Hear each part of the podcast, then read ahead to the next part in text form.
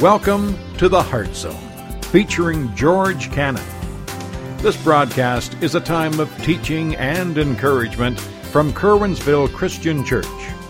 For more information, we invite you to visit us on the web at www.curwensvillechristian.org. And now for a message from the Heart Zone. Here's George Cannon. You know, guys, when we, we started this series, the desire was for you and I to get to the place that we, we have such an intimate relationship with Jesus that if he wants to talk to us, we're sensitive to him. And every message really has been building upon the other message before. So we started out talking about that longing we all have. And that Jesus actually calls us to seek after the kingdom with all of our heart. Because the kingdom is Him. We saw then the next week that really what we were created for and what's missing in our spiritual lives and in our religious lives and, and in our activities and everything, what's missing is the relationship with God. And then the next week we saw that really, you know, even as we try to try to grow in that relationship with Him, with our practices and everything, there's still an emptiness. Why is that? And we saw that what we need to do is regain our love for Jesus.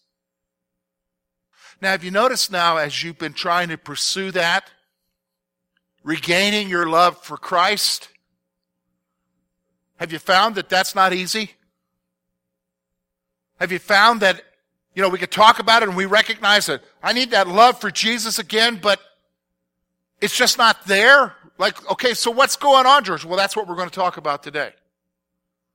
We're going to talk about why we've got a problem with loving Him. We're going to talk about why we're distracted and how we can be totally devoted. Did you understand what I'm saying? Totally devoted. Because the problem is, I'll be honest with you, we struggle with a divided heart. And, and I'm going to point out four things to you about our divided heart. You and I have a divided heart, whether we recognize it or not. We have a divided heart, and I'm going to be honest with you, it's because of our divided heart that we can't get a grip on loving Jesus. And hopefully through illustrating that through personal relationships, you'll be able to understand what I'm saying. Here's the first thing I want you to see. Number one, I think all of us would admit this. We realize that we need to love Jesus with our whole heart. I think everybody here would agree with that statement. We realize that we need to love Jesus with our whole heart. I don't think of, I can't think of anybody would say, yeah, I don't think that's an issue. I think all of us realize that we need to come to a place where we love Jesus with our whole heart. Bottom line. Now the question arises, how do we get there? Because you can want something so much but be frustrated. And I think a lot of us are frustrated in our spiritual lives because we got an issue, we got a problem. We realize that we need to love Jesus with our whole heart. Here's the second thing. As we strive to love Jesus with our whole heart, there's still emptiness. There's still emptiness. In fact, you know what? You, you may be listening and re-listening to what I've been sharing and and you're and and you're like, okay, I'm going to do what yours says. This week, I'm going to make that life change decision, and you're like, oh, I'm going to do it.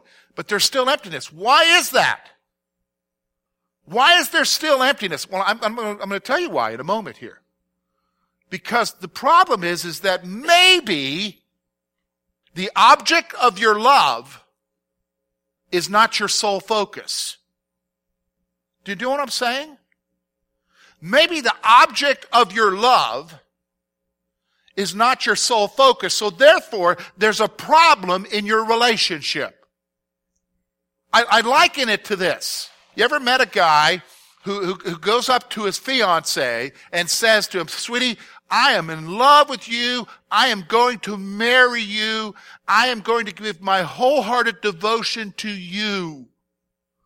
But I got to meet with my ex-girlfriend that lives over in Phillipsburg. Friday, I'm meeting with the one that I have in DuBois. And then on Monday, I'm going down to Indiana, PA to meet with a girl that I knew back in college. Now, if you were the fiance, what would you be thinking? Oh, he loves me with all of his heart. Do you think there's emptiness there in that relationship? See, that brings me to my third point here. The problem arises from an issue of faithfulness to Jesus. The problem arises from an issue of faithfulness to Jesus. You say, well, wait a minute, hold on, hold on a second. You know, I just, I love Jesus. I, I want a relationship with Jesus. I don't want this emptiness anymore. I've made that decision. I want Jesus. What do you mean it's an issue of faithfulness? Yeah, it might be. Because maybe you're not loving him with all of your heart. You're not loving him with, with everything that is in you because you've allowed some other things to happen in your life. I'll, I'll give you an example of what I'm talking about. I've been, you know, I've been reading through the Old Testament in, in my personal devotional time. I just was reading through First and Second Kings. I read through First and Second Samuel, now First and Second Kings. I'm into, just finished First Chronicles. and I'm getting ready to get into Second Chronicles. And, and I saw a pattern whenever it talked about certain kings, and, and it talked about how godly those kings were in, in that they devoted and they tried to lead Judah to follow the Lord, but there was always a but. It would talk about how great these kings were in their love for Jesus, for God. There was a but, and I'll, I'll read you one of them. It's, it's in 2 Kings chapter 12, verse 3. You don't need to turn there. But here's what it says. After talking about this king and his love for God, it says this. But the high places were not taken away. The people still sacrificed and burned incense on the high places. Just before that, it talked about the devotion to God, but see, they weren't totally devoted because they had these high places they had these things in their lives where they would still go and make sacrifices to and burn incense to and, and show some loyalty to. See, here's what I want you to see. Here's the bottom line. You cannot have Jesus as your focus when you're distracted. You can't have Jesus as your focus when you're distracted. Because here's what's going on, folks. I call them heart idols. You and I let me just go ahead and say it right now, have a problem with heart idols. See, that's what was going on in these high places. If you go to the high places, in fact, if you read later about Josiah, when he, he, he finally decided to, when he was godly king, tried to do everything, wiped out everything, he, he, he finally wiped out these high places. They had house idols there. Personal idols. And people would come and they would offer incense or offer worship. Because yes, they loved the Lord, but they also expected these idols to take care of them. See, here's the thing. You can love God with all you want, but the fact of the matter is, is if you devote yourself and seek your comfort in and find your comfort in and even find your relief from something else, that's a heart idol. And for some, it might be and for some people it is. It might be alcohol, it might be drugs, it might be work, it might be food, might be relationships with people. You can devote, you can say you're all wholehearted, but if you give something to somebody else, you're being unfaithful to him. And see, the problem is, is that maybe the reason why we're not regaining our love for God is because we can't have Jesus as our focus when we're distracted by these all of these other things. Do you know what I'm saying? And, and, and, and let's let's just not act spiritual this morning. Let's just be flat out honest. I'll be flat out honest with you. I get distracted. I get distracted. Ambition goals, all this other stuff. You know what it is for your life because God's been speaking to you about it. And those things distract us and they hinder us from having the love that we should have towards Jesus. Do you know what I'm saying? I mean, it's nice to say, Jesus says, I've got this one thing against you. You've lost your love for me. And we're like, okay, I gotta make that life decision. I gotta, I gotta totally love you, Jesus, but over here I've got my idol. Whatever it might be. And so our attention is drawn between the two. And when God doesn't work quick enough, we go to the other one. Do you know what I mean? And he doesn't work quick enough for some of us. So we turn to the other one. You know, we turn to the other one. So what do we do about that, George? I mean, what do we do? How do we focus our devotion? How do we get back to where we are single-minded and not distracted by these other things? How do we get there? I think Hebrews chapter 12 gives us some thoughts concerning that. Read with me. We're just looking at four verses. Read with me what it says. Therefore, we also, since we are surrounded by so great a cloud of witnesses, let us lay aside every weight and the sin that so easily ensnares us, and let us run with endurance the race that is set before us, looking unto Jesus, the author and finisher of our faith, who for the joy that was set before him endured the cross, despising the shame, and has sat down at the right hand of the throne of God. Consider him who endured such hostility from sinners against himself, lest you become weary and discouraged in your souls. You have not yet resisted to bloodshed, striving against sin. I'm going to give you four things to consider today. If we're going to talk about refocusing our devotion on Jesus, I'm going to give you four things that I really want you to consider and pray about. Think about. It's for me, it's for you. Because this morning I woke up, I'll be honest with you, I woke up and I thought, you know, this message isn't just for them. This message is for me. Do you understand what I'm saying? This is for me. And this is for you. Because this is where we need to be. Because let's be honest. Are we sick of the emptiness?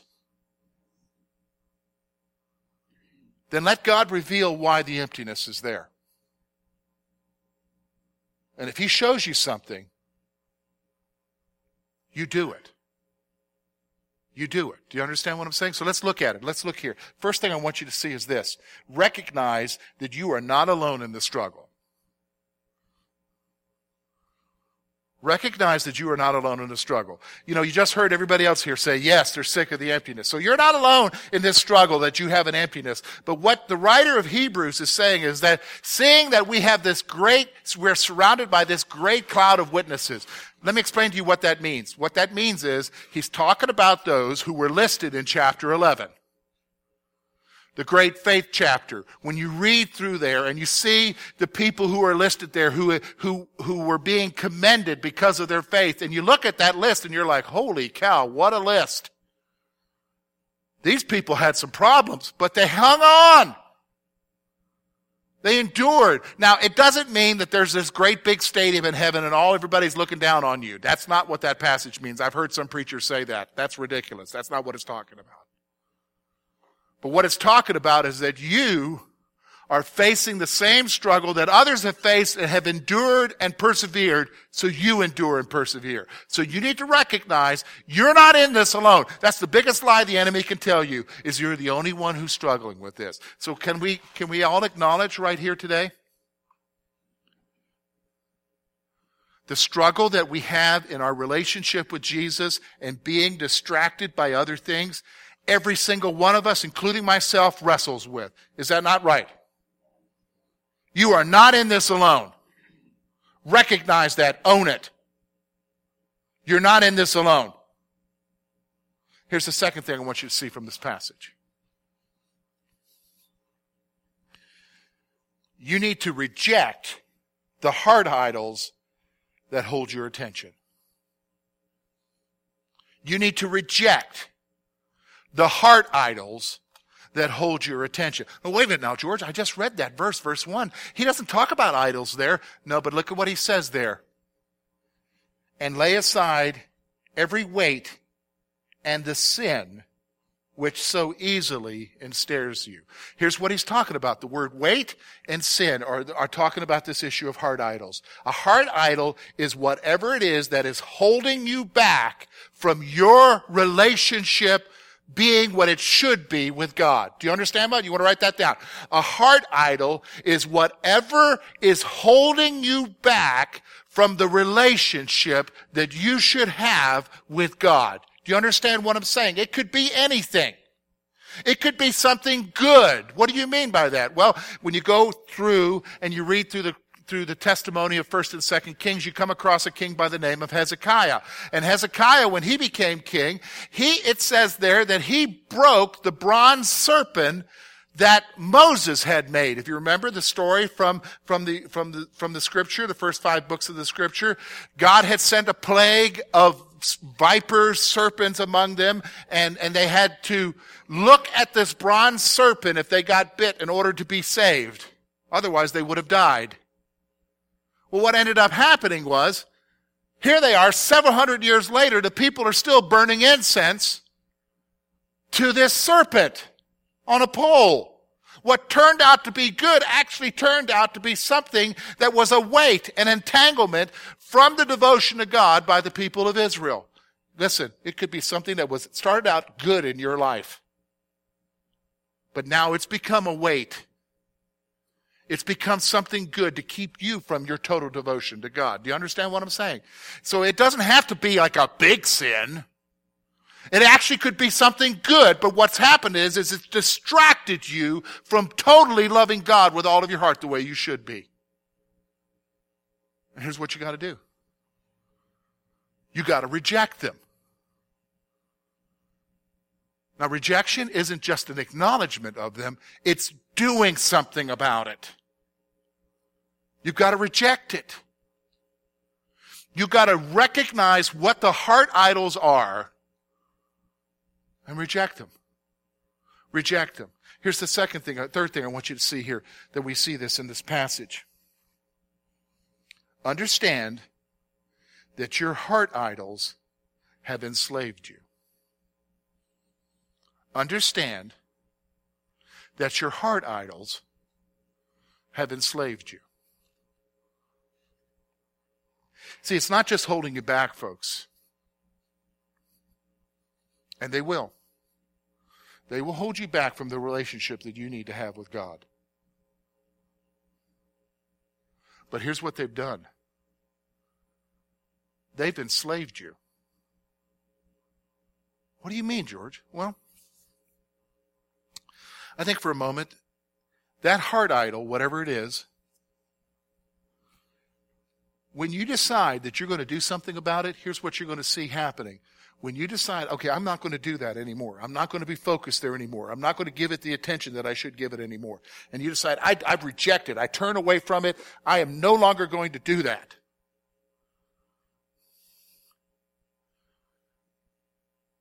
You're going to find that this happens. That all of a sudden you start having these thoughts enter into your mind. Well, you know, if you only did that. You know, life was better when you focused there. Don't you remember the good feelings that you had when you were there? See, it, it's entrapped you. It's ensnared you. It has become such a part of your life that even when you decide that you're going to leave it, you can't. Because you're enslaved by it. You know, I remember I told you when I, when I became a believer back in 1985, I didn't come from a Christian home you know, I'm, I'm ashamed of the way I was before, but I was a child of the world and I smoked. George smoked. And I remember when I gave it up. that first year, 1985, I gave it up. I physically quit smoking. Well, I'm going to tell you something.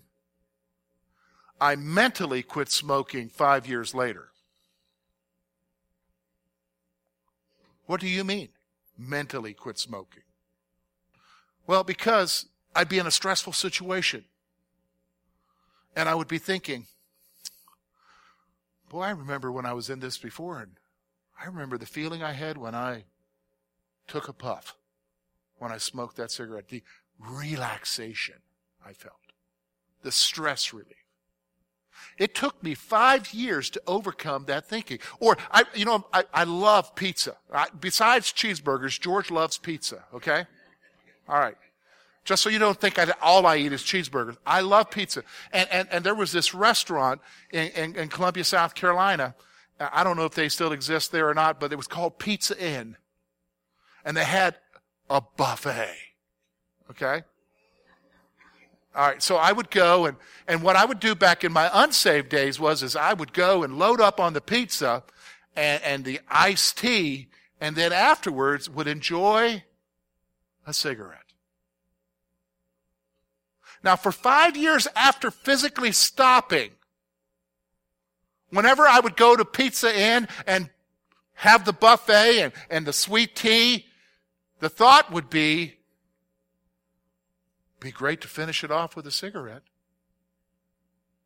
What was going on? I was enslaved. I was enslaved not just physically, I was enslaved, are you ready for this? Mentally. See, you need to understand that whatever the idol is in your life, and folks, I'm not talking about, oh, well, I'm not gonna, gonna got no problem with smoking and I got no problem with drugs or drinking, so I don't have any heart idols. You might be surprised what your heart idols are. Everybody's got them.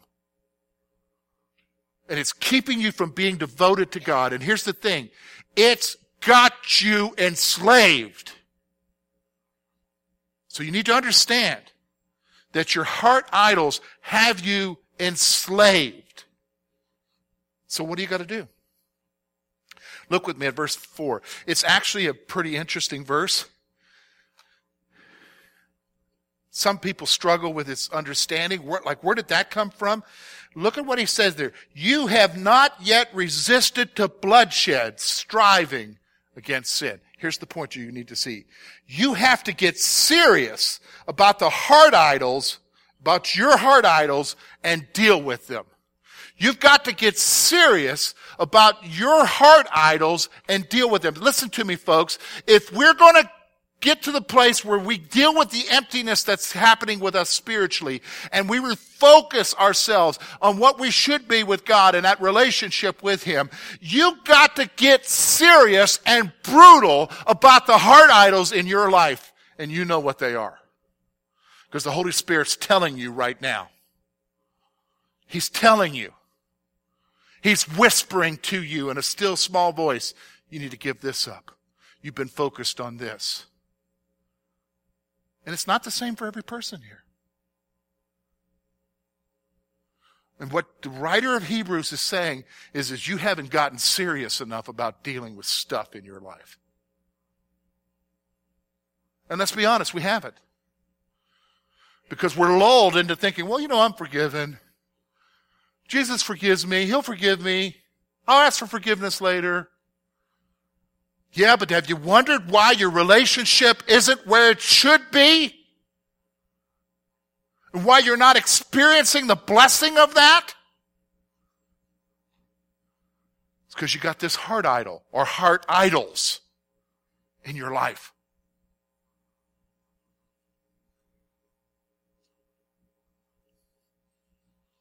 What do we do? Well, let me ask you a couple questions.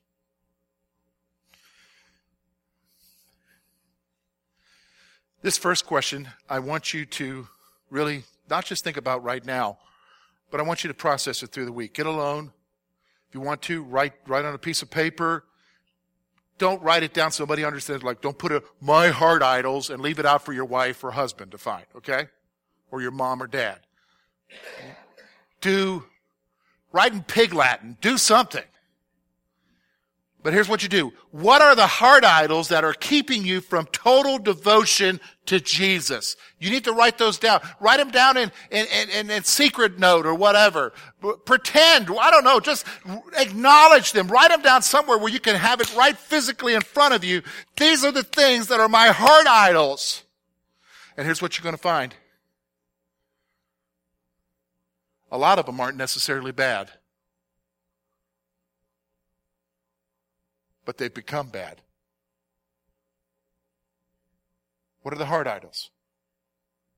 What are the heart idols? Here's the second one. Are you ready to get serious about dealing with them? Are you ready to get serious? Are you ready to get serious about dealing with them? You've got to ask yourself that question because if you're not, then I'm going to be honest with you, nothing's going to change. You might have some level of spirituality. You might have some level of feeling like you're okay. You might even experience some kind of blessing. But what, what could have been for you in your relationship with Jesus isn't going to happen as long as you're distracted by these heart idols. Do you understand me? I'm talking to myself, not just you. Do we understand that? Are you ready to get serious about dealing with it? Because here's the thing, man, we're good at playing games. You know what I mean? We're good at playing games. And we're smart. We know just enough what we got to do. But sometimes just like the writer of Hebrews, we have not yet got the bloodshed about dealing with it. So are you serious about dealing with them? So finally, here's what we're gonna do. Here's the action point.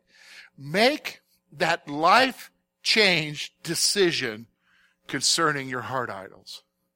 Remember I told you repentance is a life change decision? It's not just acknowledging it, it's making a change. It's deciding, I've had enough, God. I've had enough, Jesus.